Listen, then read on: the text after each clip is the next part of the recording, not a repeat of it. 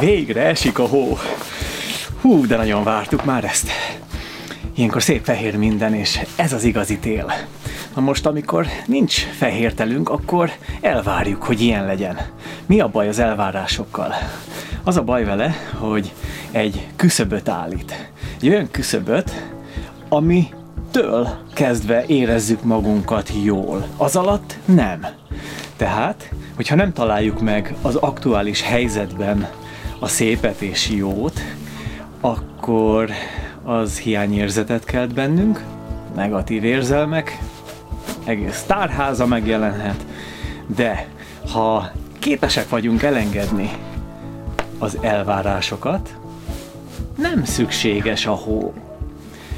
Akkor a küszöb alul van, és sokkal nagyobb a lehetősége annak, hogy jobban érezzem magam hó nélkül is.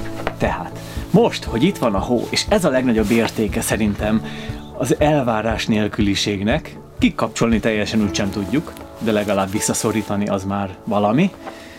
Ha képesek vagyunk ezt megtenni, akkor amikor megjelenik a vágyunk tárgya, jelen esetben ez a szép fehér hó, akkor azt sokkal jobban fogjuk élvezni, mint akkor, amikor előtte elvártuk azt, hogy legyen, és lett, és onnantól kezdve élvezzük, de csak kevésbé. Azért, mert az a küszöb magasabban van.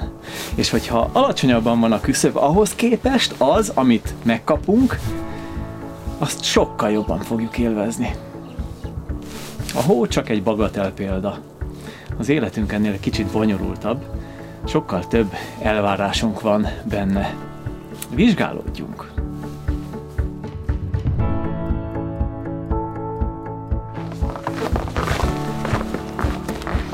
Hú, de messze van még a nyár!